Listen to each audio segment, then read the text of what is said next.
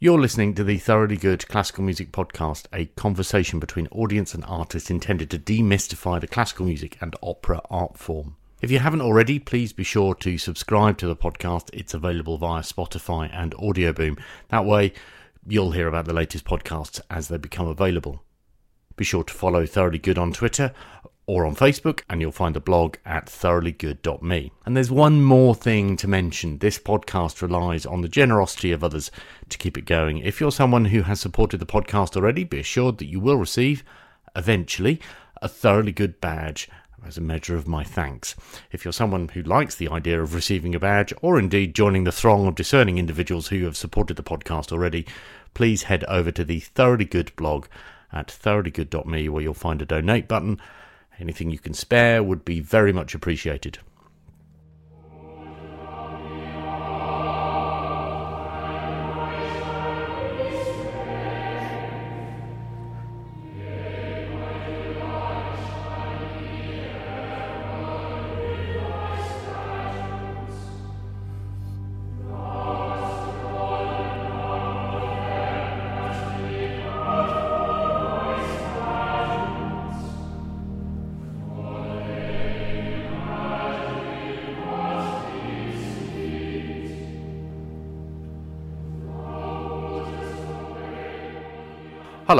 Podcast 42 is the first of a two parter documenting travels to Cambridge and as a result of an unexpected invitation which arrived in my lap on the same day, a subsequent trip to Malta. Both experiences teased out entirely different perspectives on the music I love. It may be a little too early to say this given that only a few weeks has passed since recording and publication, but it might even turn out to represent a bit of a turning point in my appreciation of the art form and fascination with those who create it. What I'm talking about, I suppose, is the bubble that classical music exists in, thrives in, and which I think it's pretty accurate to say I have inhabited for pretty much all of my life. Podcast 42 isn't so much where that bubble was burst as the point in time when someone, it might have been me, picked up the pin to burst it. That all sounds rather ominous, I know, but let's not assume that the bursting of a bubble is necessarily a bad thing. Everyone's welcome to the party after all. This episode then features, in addition to excerpts from a choral evensong rehearsal I attended after the podcast recording, a conversation with Director of Music at St John's College, Cambridge, Andrew Nethsingha, discussing his work at the university, where he's been since 2007, uh, and also a discussion around the challenges faced by chorister and chorus master when the voice breaks. Both of us explore the healing effects and enduring appeal of the choral sound, and in addition to all of that, there are some excerpts from the choir of St John's College, Cambridge's latest release on Signum, a 15 track celebration of the anniversary of the consecration of the college, one work to mark every decade. Andrew and I met in the college in a grand room with a small window, a big table, and a grandfather clock in late April 2019.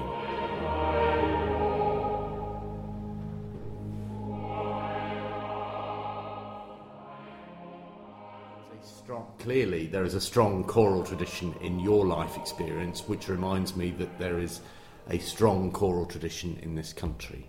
Yeah, um, yeah, we're very, very fortunate in, in that. Uh, it's, it's, an, it's an amazing thing, um, both the tradition of cathedral choirs, um, um, originally all male and now increasingly you know, equal um, opportunities for, for girl choruses as well, which is wonderful. Um, and alongside that, our amazing tradition of the sort of large choral society amateur singing, as exemplified by the Three Choirs Festival, which started 300 years ago, um, and things like Huddersfield Choral Society and, and so forth. I mean, an amazing tradition of amateur singing, and long may that continue. Uh, and and the and the sort of cathedral type thing um, that, that that my choir at St John's represents, um, you know, that tradition has died out in so many other places. I mean, you, you don't you don't get the same kind of continuity of tradition in um, Italy and going to St Mark's Venice or, or why do or why France do you think or, it's um, been maintained here? Uh, that's an interesting question, um, and I'm not I'm not a clever historian, so I No, and I, I, I the- don't um, want to put you on the spot. I mean, I, mean, think. Um, well, I suspect things like the French Revolution didn't help. There. And we, haven't, we haven't had one of those. So not, Yeah. Perhaps not far off. yes. Um, well, uh, I don't know quite why traditions um, continue. Um, I suppose it's something that has been has been valued uh, Yeah. um, by people, but but we can't take it for granted. And um, I mean, it, it it it worries me. I see all over the place the tradition getting eroded. Um, um, so, I mean, for instance, let's hope that somebody could be, you know, uh, having a conversation like this in 50, 100 years' time, still talking about the great choral society tradition, but it, you know, it's not helped by uh, the decline of music education Yes, in schools. yeah. And you know, let's hope that the tradition of cathedral choirs and so forth is just as strong in 100 years' time. But that's not helped by the fact that um, you know fewer and fewer people go to church, um, and then within parish churches um, there isn't the kind of tradition of cathedral style music so often as there used to be 34 years, 40 years ago.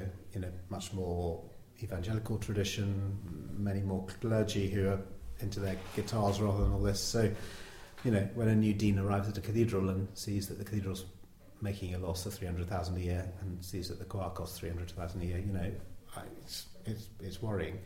Um, uh, so it is an absolutely a- amazing tradition we have at the moment. And I but, wonder- but, you know, can't take it for granted. Yeah, and I wonder whether actually hearing hearing you uh, talk about that and thinking about my my sort of reaction coming back here, I wonder whether whether it's also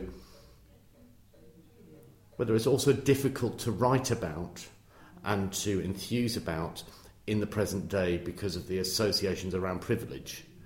That there is there is an assumption made that um, that this is privileged music making, uh, and that that doesn't really chime very well at the moment. Do you do you understand what I mean? Yeah, I do. Um, That's not a view I necessarily agree with, yeah, but um, uh, well, um, uh, I don't know. This could be. A, spend half an hour on this uh, alone, couldn't we? Um, privilege. Uh, I, I mean, um, this is a very good choir. People are privileged to sing in it. I'm Mm. privileged to be involved in it. I don't know. People are privileged to play in the Vienna Philharmonic Orchestra. Um, people are privileged to come and listen to this choir. People are Absolutely. privileged to come and listen to the Vienna Philharmonic Orchestra. This is, you know, this is not a choir. I mean, if you take the boys, the, the trebles, for instance, I mean, it's not just people who can for, afford fees of a hundred thousand a year or something. I mean, it's No. not, it's not elitist in that way. I mean, it's we we we we choose people on the basis of their music, on, on their ability, on their musical On ability merit. and, and On merit. potential, and you know, we have very generous scholarships um, uh, to attend our our boarding school. But in the case of, you know, it's made very clear that there are bursaries that can be topped up to 100% um, where necessary. Um, so we very much want people from all backgrounds to come here. Um, I think, um, I mean, the social mix of our choristers isn't quite as great as it might be, and we're always trying to increase that. Um, but there's a, certain parents are less likely to consider this as an option, and I worry that I've put you on the spot very early on in the conversation. Well, no, it's- but it's it- right, it's just but, uh, interesting to, um, for me to sort of reflect that, that, as I say, I recall from my own, uh, from my teenage years, understanding that choral tradition and how actually it brings uh, a number of different families at the school that I was at. You know, I, I saw a number of different families sort of coming together, uh, all enthused around that choral tradition, and that actually that within that with the context within the context of my schooling, that seemed quite uh, aspirational. Actually, now as an adult, when I think about different areas of music making, actually I can see how talking about the choral tradition in the UK is sort of slightly difficult because we've got loads of other socio-economic issues that are being discussed and it doesn't quite fit right. That that's really so. What that- kind of school were you at then? I was at private school, Yeah. uh, and and it was close to Preston Edmonds. Okay. So um, there was families were singing in the choir. Getting getting someone to sing in the choir, a member of the family to sing in the choir, was a big deal, uh, and it was um, it was a sign of achievement. And I I'm reminded of that coming back here, uh, and that's a very special thing. And I sort of wonder whether actually it's like I say, it's difficult to discuss uh, in the everyday because it's perceived to be um, closed and privileged or people from a privileged background being able to participate in it when in actual fact uh, it is based on membership is based on talent. Yeah, I, I mean, I, th- I, think it's well. I mean, it, it is it's boys not girls, and that's a whole different mm. conversation. And it's wonderful that so many other similar choirs are are, are growing up for girls, not boys. You know, to to to, to balance that. But um, within the the, the, the male fraternity, then uh, it, it's absolutely open to anybody to apply. Um, and we, we, we select the people who we, who we think are, um, are, are, are the most suitable in their talents and the ones who are going to thrive on it. I mean, you, can't, you couldn't just open this opportunity to everybody no. because f- for, for people who didn't have the right kind of um, abilities and potential, actually then they'd have a hellish time for five years. It would mm. not be at all nice to put them through that. So we want to select people who are for whom it will be good.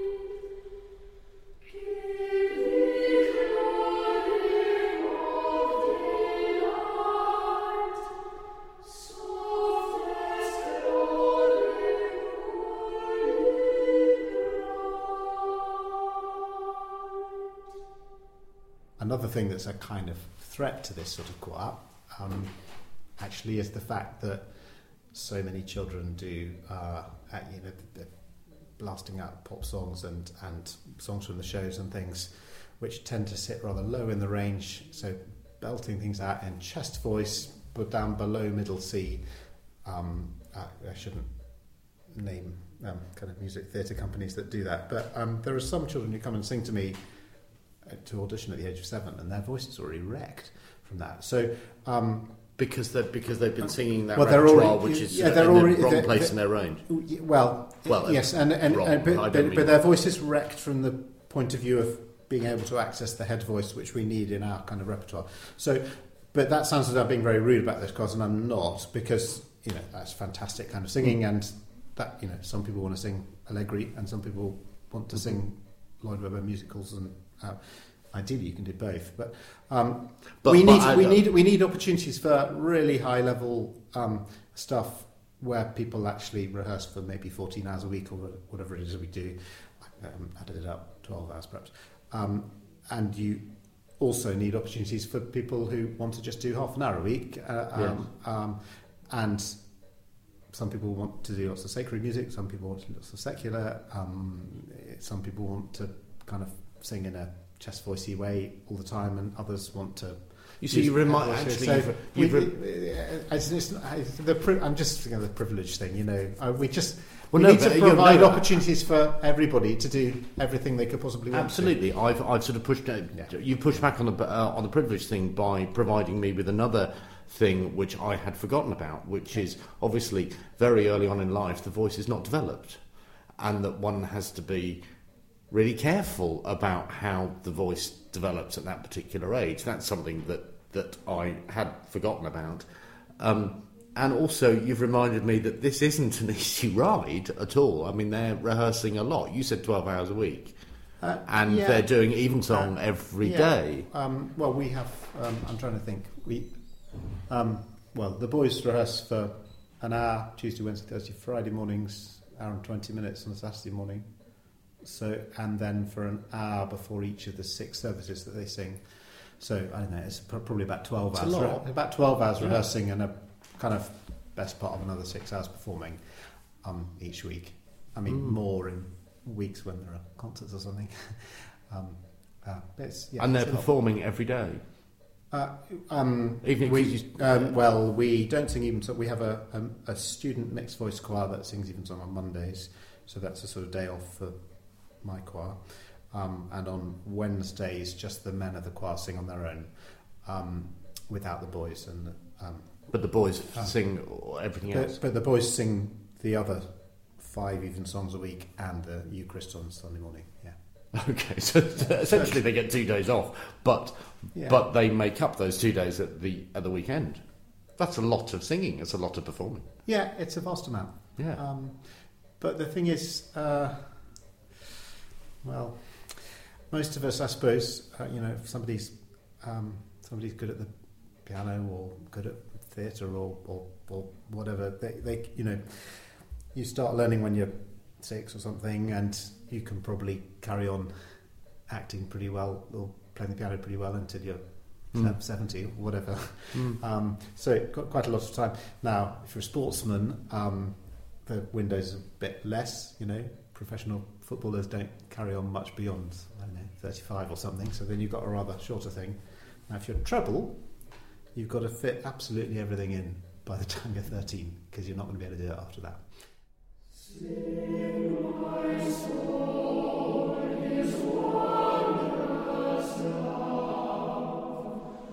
I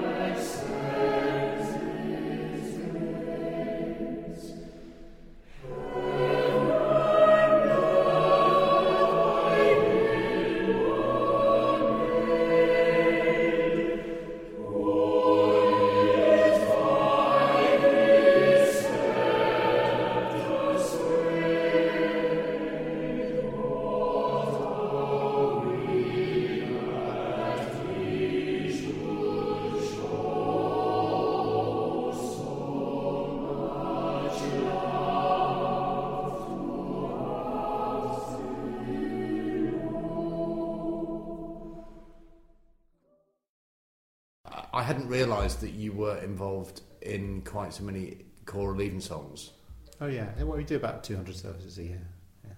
as in broad, broadcast. No, No, not no, broadcast. 200 Yeah. services in there. But in terms of broadcast choral evensongs, I hadn't realised that you had sort of Oh. broadcast, Oh, broadcast right. quite so many. I don't know, just a, sort of two or three things on Radio 3 each year. And um, uh, and today we've got uh, this live web stream, uh, whatever it's called, live video.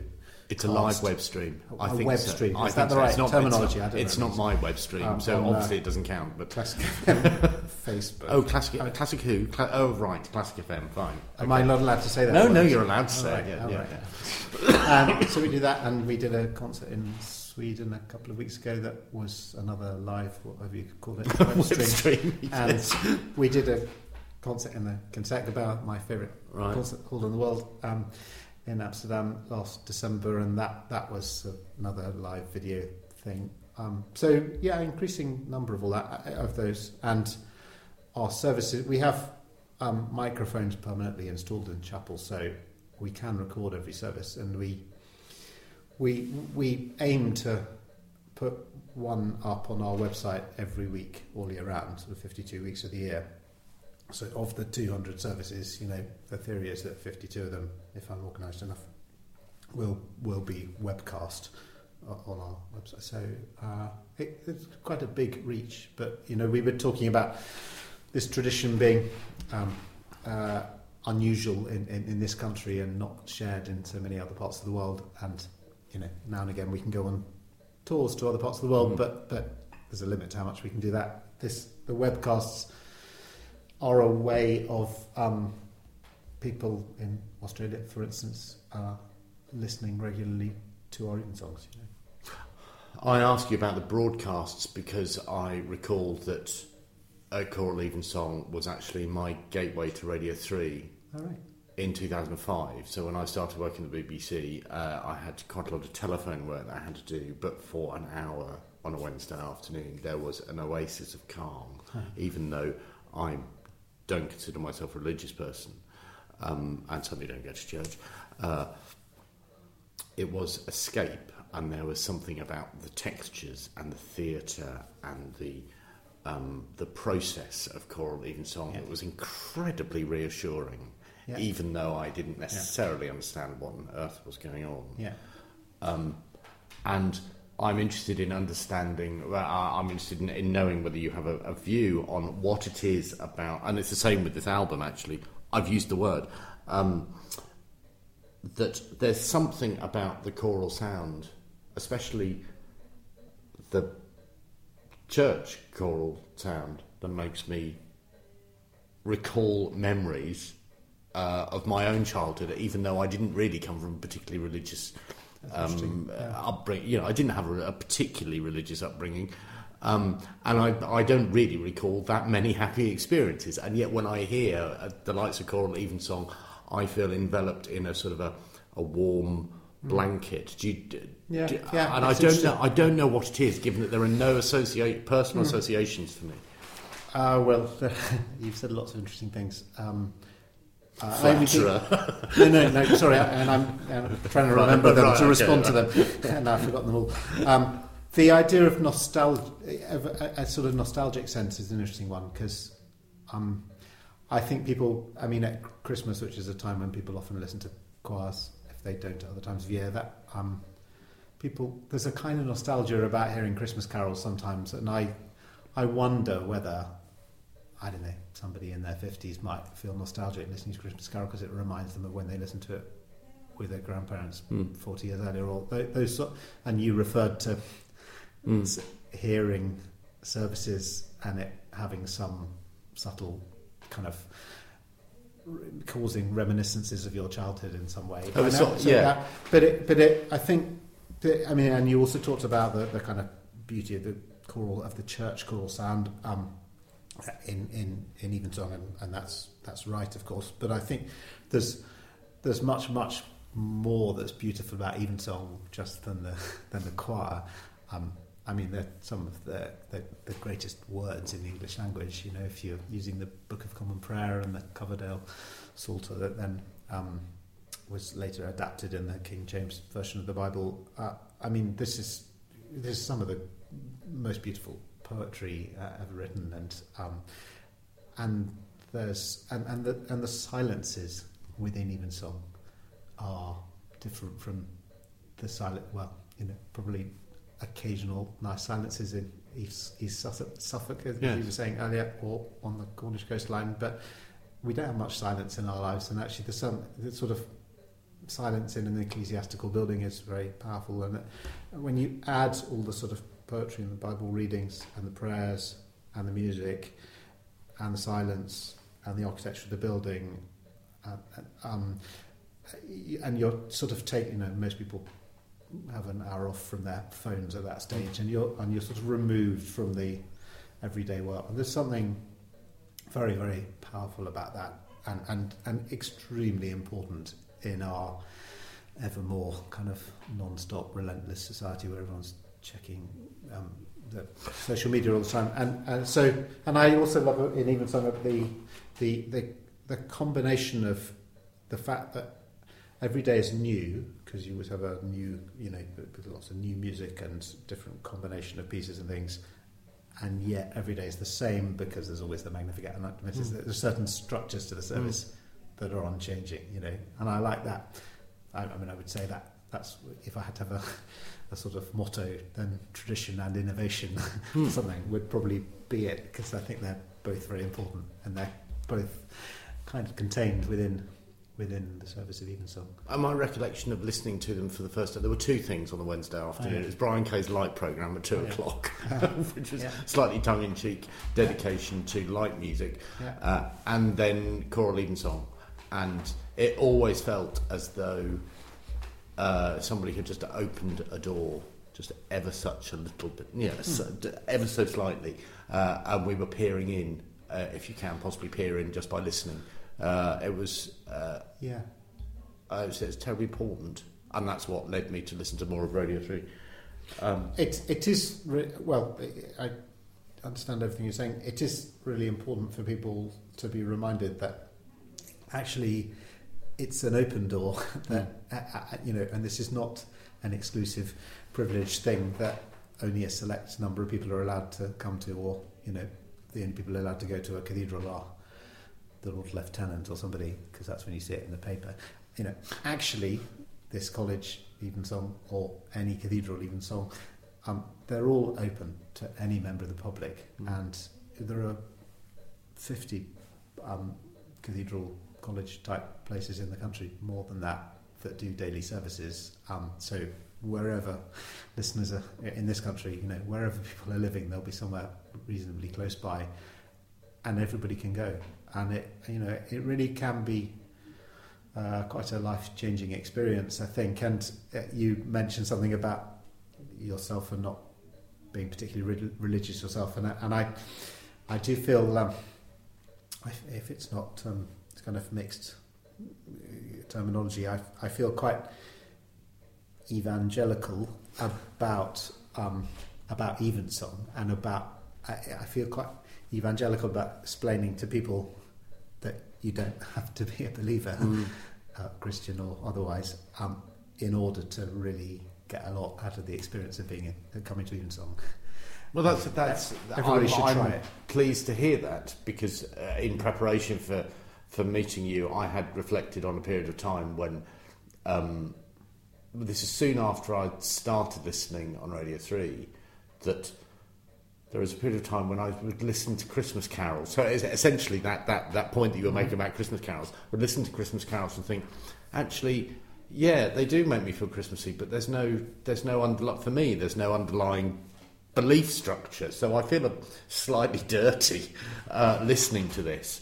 Um, I don't experience that now, but uh, it's reassuring to hear that that there are that so. this is um, that, put very simply and crudely, all are welcome. Yeah, that's essentially Yeah. the, Well, and the thing is, uh, the whole experience is a is is a is a sort of work of art. I think. Mm. I mean, the, the the the words are of great artistic merit, and the music, well, most of it, some of it, is of great artistic merit, and and the um and and the buildings generally are, etc. etc. And um, so there's there's that you know um, there's that aspect to it as well, and there's also um, it's well it, you know, it's like a kind of free counselling session or something where you Yes, can actually yeah, get get things in perspective, and it's also um, kind of saves you the price of a gin and tonic or a or a bottle of Badedas to put in your bath. It can have the same sort of unwinding um, effect on people at the end of a tedious day in the office or whatever. you're whatever. very good at marketing. Oh, should I should I get into that? now? Yeah. I've been looking for, looking for my own career.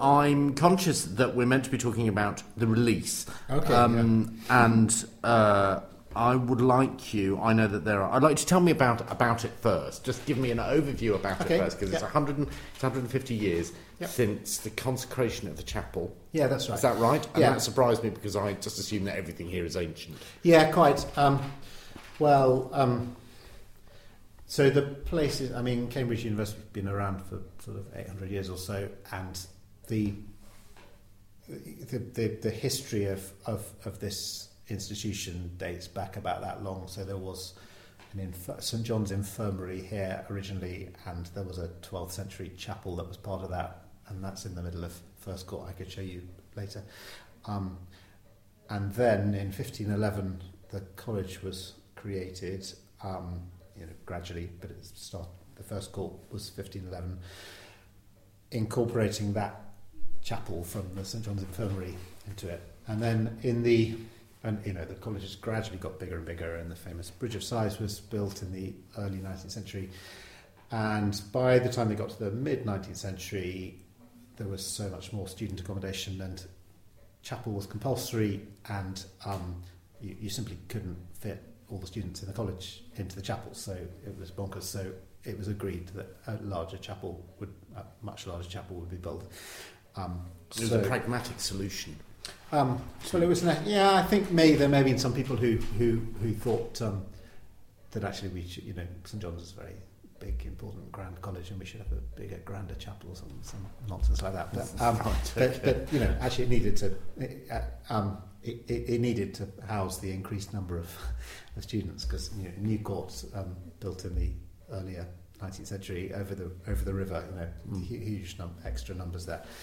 So uh, this wonderful Gothic revival chapel was built and consecrated in 1869. Um, um, architect was Sir George Gilbert Scott. Um, the irony is that while, while it was being um, built, um, the, the rules changed and so chapel was no longer compulsory. Oh. Oh, I'm glad they didn't is- stop. Yeah, This is awkward. yeah, but um, it, it's it's just a it's a completely. Is it compulsory now? Absolutely not. Um, but it, it's it's just a fantastic building for It's for, for warm. Sam. It's a very warm interior. I Yeah, mean, I- I- I've only stepped into it once. Yeah, well, on, I'm, on I'm pleased you say that, and it's hard for me to. It, I- mean, reactions like that. One, lots of people say that, and Mm. that, it's great to hear that. I think I'm. I I spend so much time in it that I. I, I You lost, can't be I've lost- objective, yeah. yeah. I've lost Yeah, the ability okay. to kind of have first impressions, if you know what I mean. But but yeah, uh, the built so the building. Um, um, I mean, it's it's it's tall, uh, but it's quite narrow Mm. in a sort of French style. Um, the narrowness means that wherever you sit, there's a kind of intimacy, and wherever you sit, you feel quite connected to the, say, the, the words of the psalms that the choir are singing. Um, and I, I really, I, I, I'm really into that that sense of um, you know chamber music like um, communication. You, you want to be in a small room like this one where we're in now with a string quartet and just sort of ten people in the audience and You like sort the of- intimacy. I, you like I, the, I, intimacy. I think it's really important that we can do that. yeah. Yeah, um, but also um, at other because some pieces are and some words are extremely personal, and it needs to be like a a one-to-one conversation. But there are other pieces of music that one sings um, that require that, that are maybe a bit more kind of public in their um, in their means of expression. I mean, I always think of Westminster Cathedral Choir as being the epitome of the of the more pub. Uh, there's nothing intimate about that communication, um, but in terms of the kind of public utterance, it's absolutely unsurpassed. Where they sing that, and, and you know, and if you Very sing it, actually, very declamatory. yeah, Whereas, whereas here it feels like it is enveloping. It is yeah, yeah, that's right. three three hundred sixty Yeah. degrees. But the thing is that we have got the, sp- you know, it is, despite that sense of intimacy, it is actually also quite big and very tall and lots of sweat. And so it means that you can sing big, loud pieces and, you know, Parry, I Was Glad or whatever, Blessed Pair of Sirens that's on that disc. Um, and it's not too much for the building, you know, whereas a, a really small place, actually, it, it would, it would be uncomfortable on the ears to, to have loud singing. So actually it's it's one of those it's one of quite a small number of of ecclesiastical buildings where you can sing very very quietly and it's effective and everybody hears it and you can sing very very loudly and it's not too much Parry makes sense to me. Thinking of Parry, uh, his music makes sense to me in a place like this. yeah absolutely yeah and, and Why the- is that? well it's that uh, uh, do you mean in a place like Cambridge or in a place like yeah, our no, chapel it- yeah, Oh, well, okay. well, yeah, Cambridge and I mean, the, the, the, cha- you know, the chapel particularly. I mean, it was written. So this Blessed Pair of Sirens that's on the on the, what are we calling it? It's not an album. You said it's a release. Well, it's I a know. release. I don't. On this It's, release. it's your album. Yeah, you, you, yeah, okay. Yeah. So Blessed Pair of Sirens is yeah, it was written for the uh, Golden Jubilee of Queen Victoria, 1887. So it's um, 18 years after the chapel was constructed. So it's the right kind of period, and it, it just somehow fits. Um, uh, yeah, as to why Parry should feel right in Cambridge, I don't know. I can't answer that. But, Okay. um, um, but you know what I mean. That doesn't sound like a written. No, maybe. Okay, well, maybe not. well, uh, um, maybe. I mean, well, I think pe- when I mean, people if it's well, you know, Stanford, uh, who many people um, associate with Parry. You know, Hmm. contemporaries. Well, he worked next door. He was director of music next door. So you know, next clearly, door. Where do you mean? Next in door? Trinity College. Oh, right. Okay. yeah. Right. So, um, yeah, so clearly people like Parry were very at home in this kind of place. But um, and did Parry work in Cambridge? I think he was was he professor of music at Oxford for I think yeah, I think I think more Oxford's associations and run the well, this is very embarrassing. Uh, This is fine. Broadcasting my lack of knowledge. No, be it's all right. I mean, I know even less. he was the yeah. That's well, why you're here. well, as long as you're the only person who hear- hears it. It's all about me. Yeah, yeah, yeah. I think Parry was not uh, not a Cambridge person. Right.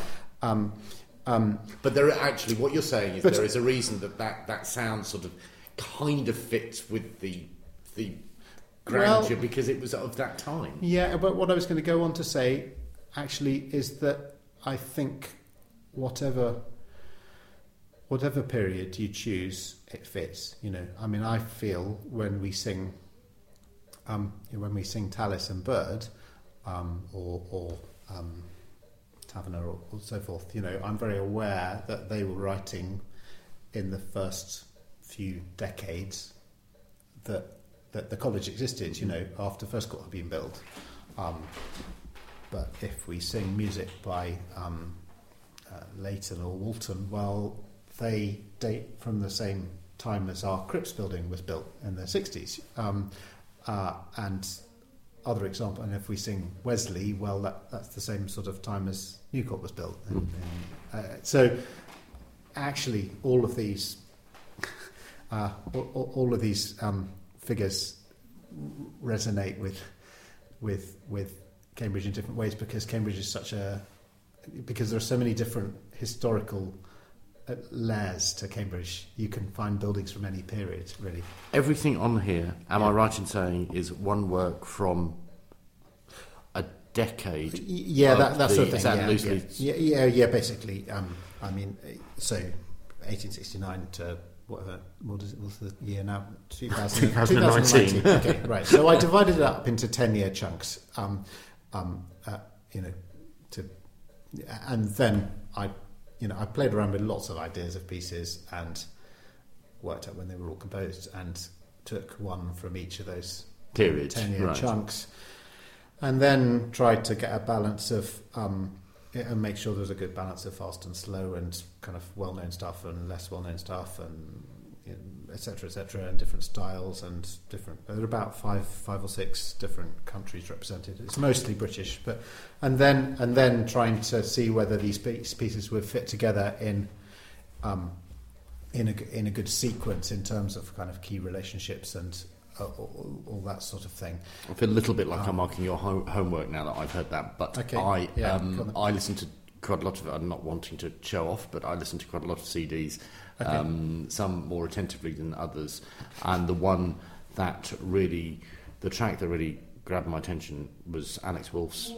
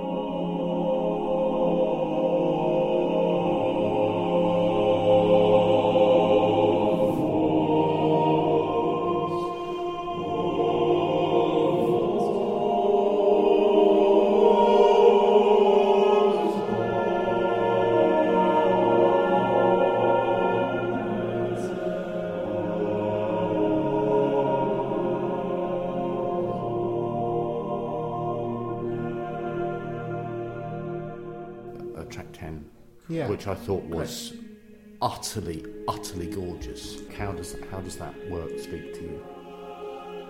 Well, it's lovely that that you should say that um, when it's a when it's a disc that also includes very famous pieces by Poulenc and Bruckner and um, Britten, yeah, that's Britten not to and say so that the forth. others that Yeah. the No, others no, weren't very well no, performed. no, no, this is the no, thing that made me no, no, yeah, no, no, but I mean that's that's great because um, uh, well, we talked about tradition and innovation earlier, and Mm. um, you know the innovation part of it and adding new works to the to the to the um, repertoire is a very very important thing for me, and so it's lovely that you single out the most recent piece, one that was written for this choir.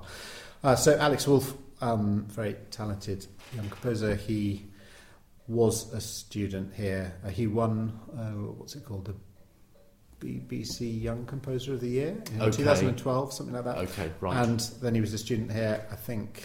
he won that first, and then he became a student. he- yeah, maybe a year before he became a student, and then student 13 to 16 or something.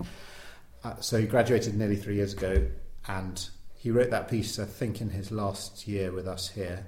Um, and since then, he's done all sorts of things: a BBC NHS Symphony, and Yeah. um, um, written a piece for Sir James Galway, and all sorts of things. Amazing.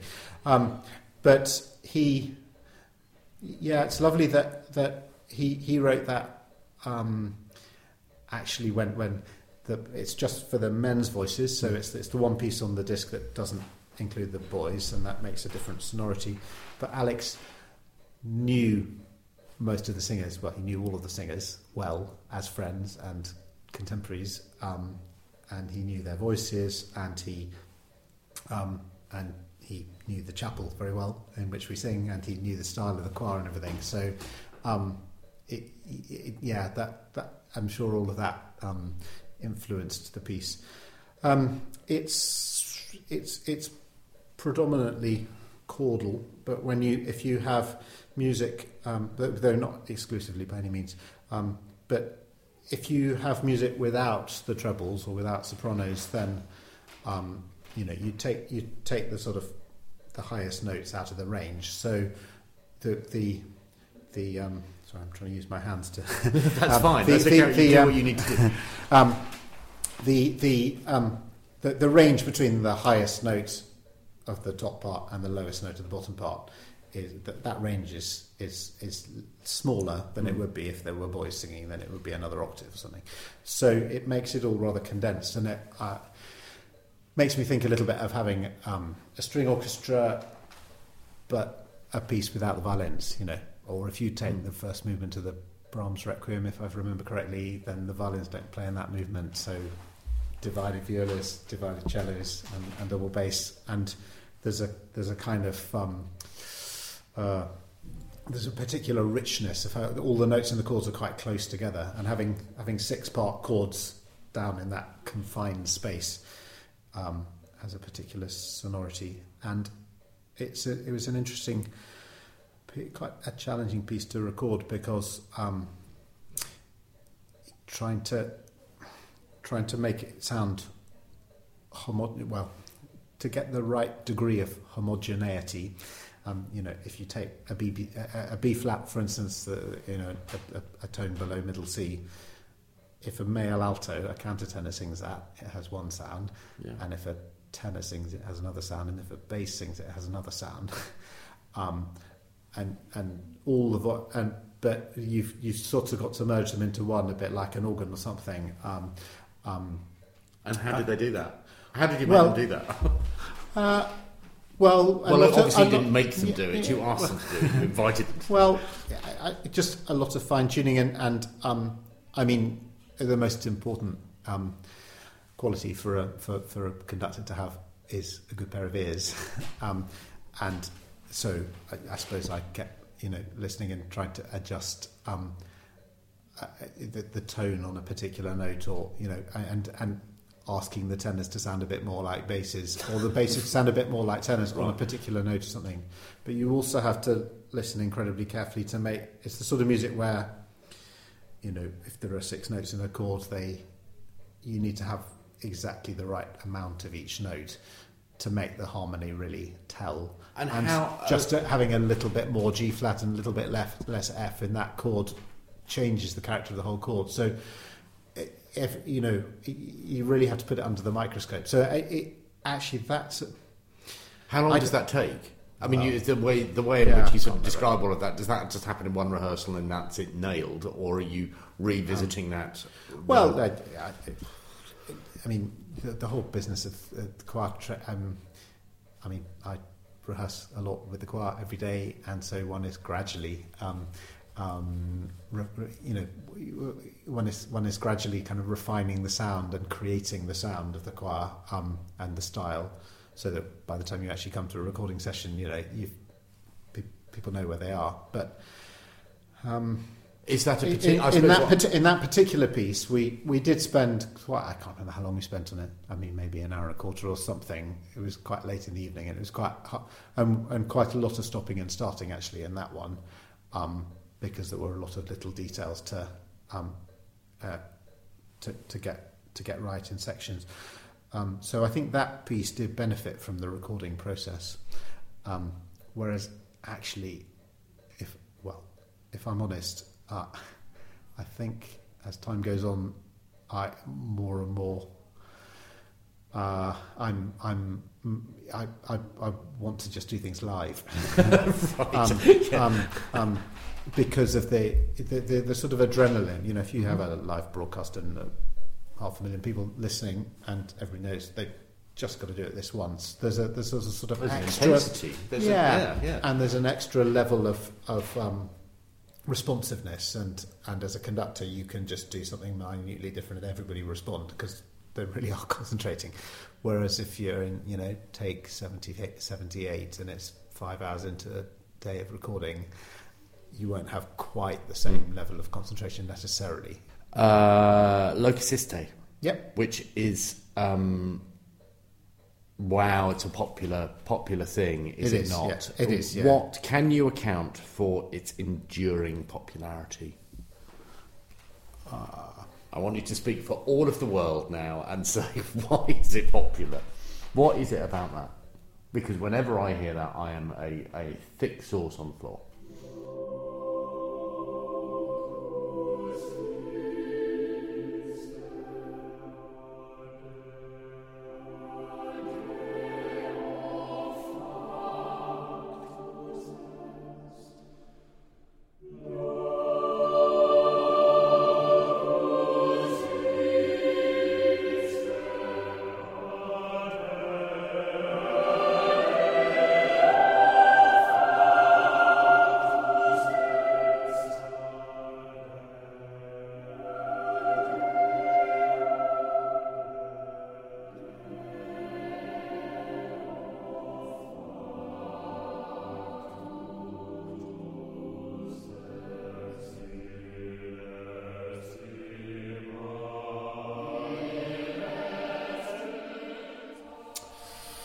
Have I asked Well, you another impossible question? No, no, it's just I'm not very bright. I need to stop and please, stop and think for a minute. Um, well, there's a there's a there's, there's a great simplicity to it. Um, I, I mean, he was a Bruckner was a, um, an extremely religious man himself, and I think that uh, well, I, I mean, I'm inclined to say you can hear that in the piece, but maybe that's a daft thing to say because Yeah, actually somebody's asked me about that because before, because other yeah. people um, well other people have written pieces that appear to be extremely sort of have, to have a very deep religious faith behind them and actually they're agnostics you know so um, There's but, an intimacy to it, though, there's, um, and a personalness. there's an intimacy and and the beginning seems sort of personal but the, but it's also it's kind of on an epic scale as well. I mean it's it's an enormous be- i mean i can't oh sorry i do know when he wrote it 1869 um, which is fairly early in his career or sort of early mid um, um, but it, you know it's quite a lot earlier than the eighth symphony for instance. But here's a man who is best known for having written symphonies that last 70 or 80 minutes and there's something and there is something kind of symphonic about it and just like the symphonies it's conceived for an enormous building, and you hear these rests that last for sort of five beats or something, in which he expected the sound to resonate throughout the building. You know, St Florian, where he was um, uh, in his early life, um, the, the, the acoustic resonates for, for about eight seconds there. Um, so it's it's like there's there's one of there's this sort of cathedral like um, edifice like the symphonies are, but it's condensed into a very short. Yes, it is Time. incredibly Um, concise. yes. But also, it, you you feel familiar with. I mean, I think things like the fact that it's a kind of ABA structure, and when you get you know whatever it is two and a half minutes into the piece, then it goes back and it's like the beginning. And we talked about nostalgia earlier, and you you, feel oh yeah I know this bit, and it it, it, sort of quickly feels. Um, uh, sort of secure like that. But but but there's a and very very simple, um, just C major chords nicely spaced at the beginning, but then in the middle there's there's a uh, there's an, an extraordinary sense of awe and and the words um, um, locus est deo factus est this place was made by God um, and it is without reproach or something. But there's a there's a kind of yeah, uh, yeah a, a, mystery. And you you've you know if you go into you go into a church or you go into a Catholic church after they have had mass or something and there's incense everywhere and they and, and it, it sort of smells holy and it looks holy because there isn't much lighting it's probably rather Mm. dark and you, you you sort of even if you don't believe in God you can see how some people might feel God's presence there because of those sensory things Yeah, it's the ultimate And- theatre. and I, you know, I think the middle of Bruckner's piece, um, actually, you can smell the incense, and the lights are dark, and, and this sort of mystical quality. So it's again, it's the thing we've been talking about um, lots in, in this conversation of of taking you out of the. Um, you you start in, in, in what appears like sort of normal everyday life, but it but it takes you on a journey to I- to another realm. In I um, I hadn't consider, I hadn't even considered comparing Locus Iste to uh, symphonies, but there is. I see the sim- similarity now. What I was reflecting on this morning, listening to it, was how uh, I sang bass in the choir. We sang it a lot in our chapel choir, uh, and I'm struck by how actually everything is very is very close together. The chords, the, the, the, lines that everybody sings, they don't really leap around very much. No. It's it's terribly terribly low key and yet utterly utterly ravishing, uh, and and I never tire of hearing it. yeah, Um, it's very special. there's a, there's an amazing simplicity. Uh, what do you particularly? I know it's wrong to ask the director of the choir which his favourite is, but I would like you to tell me which your favourite is, or which is most special to you. Maybe that's Yeah. Um, clearly Well- nobody else has asked you this. um, well, the uh, Faire is the Heaven, which is the first track, I think, is a a- is a is a, a piece that I find particularly beautiful. But I mean, they're they're all pieces that that I think are great. Um, I mean, I won't tell you which performances I think are the best and which are the worst. Um, that- Oh, go people- on. No, no, that, that, well, yeah, that, that, yeah. That would be really might, good. No, might lose my li- might lose my reputation as a marketer. um, um, but well, maybe in a in a in a way, the things I'm uh, most proud of are the pieces that I helped to sort of create. So um, actually, the Giles Swayne would be the other one that I would mention, um, and along with the Alex Woolf, that's the other piece that was written for us. Um, uh, and um, so, you know, the Woolf and the Swayne are, are pieces that haven't been recorded by other people, whereas Bruckner and Harris and How do you brief have. people? How do you brief people Yeah. when you commission them? Do you say Okay. this is the kind of thing I'm looking for, or here's the text, go and do it? Occasionally, I say this is the kind of thing, um, uh, but I try. Well, it varies, but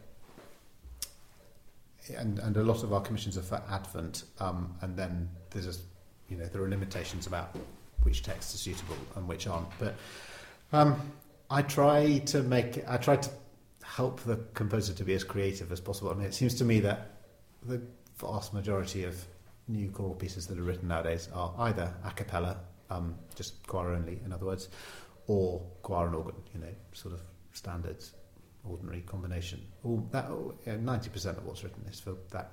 Ninety-five percent, I expect, is for that combination. And I say to composers, look, if you want to use a different instrument, that's fine. So, um, choir and cello. Um, yeah, two days ago we sang a piece by Joanna Ward for choir and double bass. Um, we commissioned something for choir and timpani, um, choir and electronics, uh, choir and marimba, um, uh, all sorts of combinations, and it and it it it brings out a different kind of um, creativity. I think it, it, it sort of opens new doors to the to the composer, and I, I love helping to create new unusual sonorities. Um, the, and the Swayne, it's I mean it's a well, it's one of the best commissions that uh, it's one of the yeah, I've maybe maybe 40 pieces have been uh, I've commissioned since in the past decade since being here, I guess, roughly. Um, and I think that's one of the very best. But it's a particularly special thing at the moment because it enables us to collaborate with one of our many fantastic student instrumentalists, and Lara van der Heijden is, is here at the moment. Um, you know, she was BBC She's Young. student she was, here as well. She, she's a third year. Yeah, she was BBC Oh, Young Musician of the student Year. now? Yeah, Oh. she's in her third year. She was Young Musician of the Year in 2012, and another very young one. And um, she's, well, last a couple of weeks ago, she won a BBC Music Magazine Award, Newcomer of the Year, and she won the equivalent award in the Netherlands uh, recently for her debut disc. And Sickening, Um, um, sickening talent. uh, no, not sickening. It, it's, uh, just, uh, just fantastic. No, yeah, yeah. No, she's amazing. But you know, that's the thing. I mean, uh, this is this, I, this is an educational establishment, and it's the job of people like me to help give the choristers and the and the older students as wide a broader sort of musical education as as I'm able to and expose them to lots of different things. But actually at the same time it's an amazing educational place for me because uh, you know the danger with being in charge of something is you don't have a teacher anymore. But here um, you know I'm forever working with um, people who are uh, who are infinitely more talented than me, and I get uh, um, and it's just to as long as you're not too um, kind of uh, you know arrogant to be able to cope with that. Um, it's just it's just an amazing learning experience, and so, so I, it's so many. Sim- I mean, this morning I was rehearsing a, a new piece with the with the choristers, and, and and one of them pointed out to me there was an E sharp at the beginning of the bar that I hadn't noticed. You know, um, it's great, it's great, it's, brilliant, it's brilliant. No, no, no, no, no, no, no, not at all. No, it's fantastic. Um, yeah, it's, How I do these so- people sleep at night? I- no, it's absolutely wonderful, and and you know my organ scholars and choral scholars. Well, I, so there's Lara and there's uh, Stephanie Childress. Um, uh-huh. Yes. She graduated from here last year um, at the age of 18. She's making her proms debut this yes. summer. Um, She did. Uh, Ju- she was at British Youth Opera last year. She, Oh, yeah. she was assistant conductor at British Youth Opera because I. Uh, she was on a podcast actually. Uh, and I turned up and I and I thought you do look familiar. I can't know Hmm. where you're from. And then she told me, and it was terribly embarrassing. Would it? So, um, so people like her, and then and then uh, Alice Woolf, we talked about, and Julia Hwang was here a few years ago, and she um, Would made a it- debut recording. Would, would it surprise you if I told you that actually a little bit of me feels sort of slightly irritated when I come here, of slightly jealous in a way? I, I would, I was never going to come to Cambridge ever uh, because clearly I wasn't good enough. But, but I certainly coming back here today, seeing all of the posters for all of the concerts, there is a lot of music here. Yeah, And, ridiculous amount. Uh, and and that's and I had a sort of a, a sort of an emotional response to that, which is wow, this is fantastic, but also I really wish I did. did, did it's a it's a strange place. That's what I'm saying. Uh, it is a strange place. Um, I mean, it's clearly a very wonderful place, and extraordinary things happen here. Um, but uh, but there's also a kind of intensity about, Yeah. about the place. Um, yeah, I, I mean, well, to come back to the the concept of privilege that we talked about earlier. I mean, I I disputed a, a perhaps a slight implication from you that that our choristerships were just for people from wealthy families. You know, that's absolutely not true at all. That wasn't what But- I was suggesting. Well, okay, but that's But- what I, that's yeah, what yeah, I read into it, um, and and that's certainly not the case. Mm. But what is the case, I'm afraid, and I, you know, to be honest, I slightly regret it. Is is that this is a uh, so it's not money that gets you in here, but it's it's you know it's A level results and, Mm. and and academic things and um, And I do get and, that. I and do understand yeah, that. but the thing that's slightly frustrating for me is that um, there are all sorts of people who. I mean, it's also it's an amazing musical opportunity, and there are all sorts of fantastic young musicians who would benefit enormously from this, but who can't come because they got two marks less than they should have done in their French A level or something, and that's a shame. Yes. So it's the it's the it's the sort of academic privilege that um. It's, but I you you're not going to put this broadcast this anywhere where my colleagues might hear it. I've no idea I'm sure they, I'm sure they wouldn't listen to a podcast like this. Um, it's fine. Uh, and obviously, you come off very well. I was the one who said that I was basically jealous. Um, yeah. No, you, you're right. You're right to be. Yeah, but, But there can be something slightly intimidating about Cambridge as well, to be honest, um, uh, because there's so much going on, and Mm. it, you know, and it took me, um, I don't know, seven or eight years of, of working here before I really felt I deserved to be here doing this job. So because it's the you- home of it's the home of imposter syndrome. Then is it?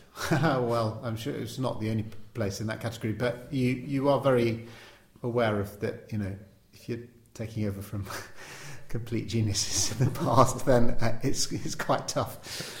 Okay, I Um, won't call you. yeah. I mean, you're very good at marketing, and so obviously Yeah, yeah, you, yeah. run the choir for 16 years, so you must be pretty good.